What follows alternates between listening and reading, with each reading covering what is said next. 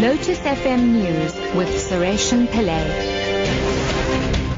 7 o'clock, good morning. DA leader Mmusi Maimane says National Assembly Speaker Baleka Mbete has agreed to allow the saga around Sudanese President Omar al-Bashir to be urgently debated next week. Maimane says he requested the debate after al-Bashir left the country on Monday despite a court order to government departments not to let him go. Al-Bashir, who was wanted by the International Criminal Court under a treaty signed by South Africa, had been attending the recent AU summit in Sandton. Maimane argues that government violated the constitution in its handling of the matter. The departure of Omar al-Bashir out of South Africa tells me that somebody who's committed such evil crimes can be allowed to come into South Africa, that we break our own laws, we ignore a court order, and that ultimately allow someone as evil as that to be able to get away scot-free. And therefore we've called that Parliament, the Parliament debate the matter and we welcome the decision by the Speaker that the debate is of urgent importance and will be tabled on uh, Tuesday in the National Assembly.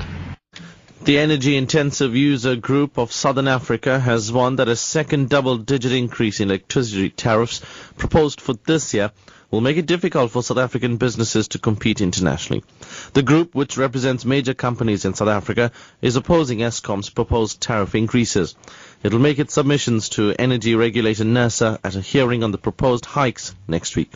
Eskom has already been granted a tariff hike of over 12%, but is seeking a further increase of the same amount. Its acting CEO Brian Molefe defended the proposed hike at a briefing yesterday. Our actual application is actually 6.8%.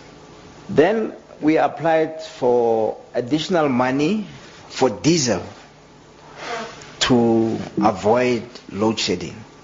And we were only granted about 0.1% or 1.5 billion.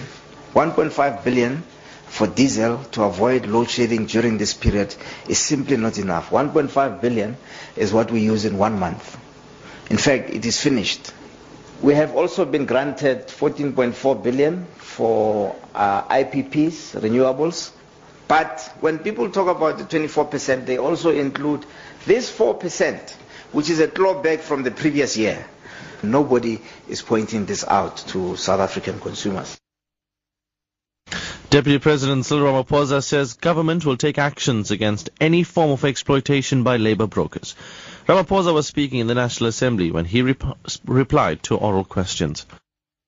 If there are incidents of uh, labor broking that violates our people's rights, we would be most welcome to hear those views so that they can be dealt with quickly as possible.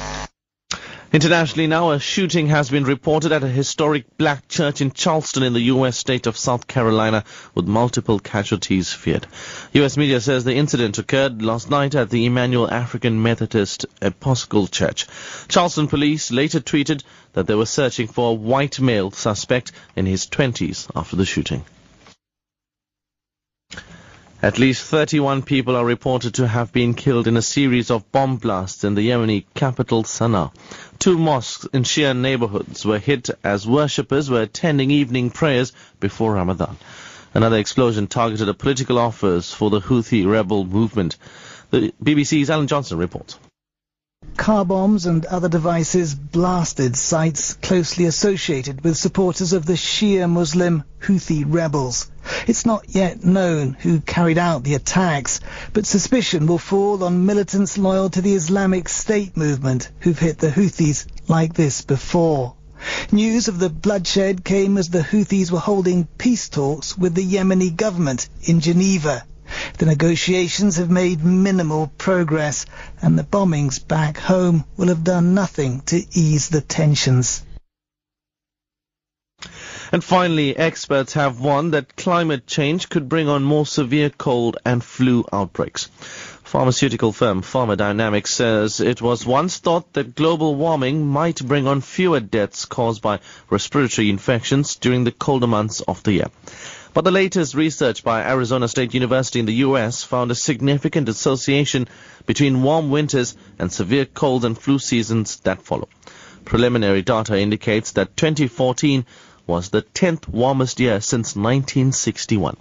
Pharma Dynamic spokesperson Mariska van Aswegen. Medical aid firms have also received a significant number of claims for cold and flu related illnesses this winter already. And they say that the strains in circulation this year seem to be more aggressive as well as highly infectious. If you perhaps wondering why a warm winter could predict a nasty cold and flu season next time round, is likely that the flu virus is more difficult to transmit during mild winter or mild weather conditions because it dies faster in warmer air. Top story at 7 o'clock. DA leader Mmusi Maimane says National Assembly Speaker Baleka Mbete has agreed to allow the saga around Sudanese President Omar al-Bashir to be urgently debated next week. I'm Suresh Pillay, back at half past seven. Morning.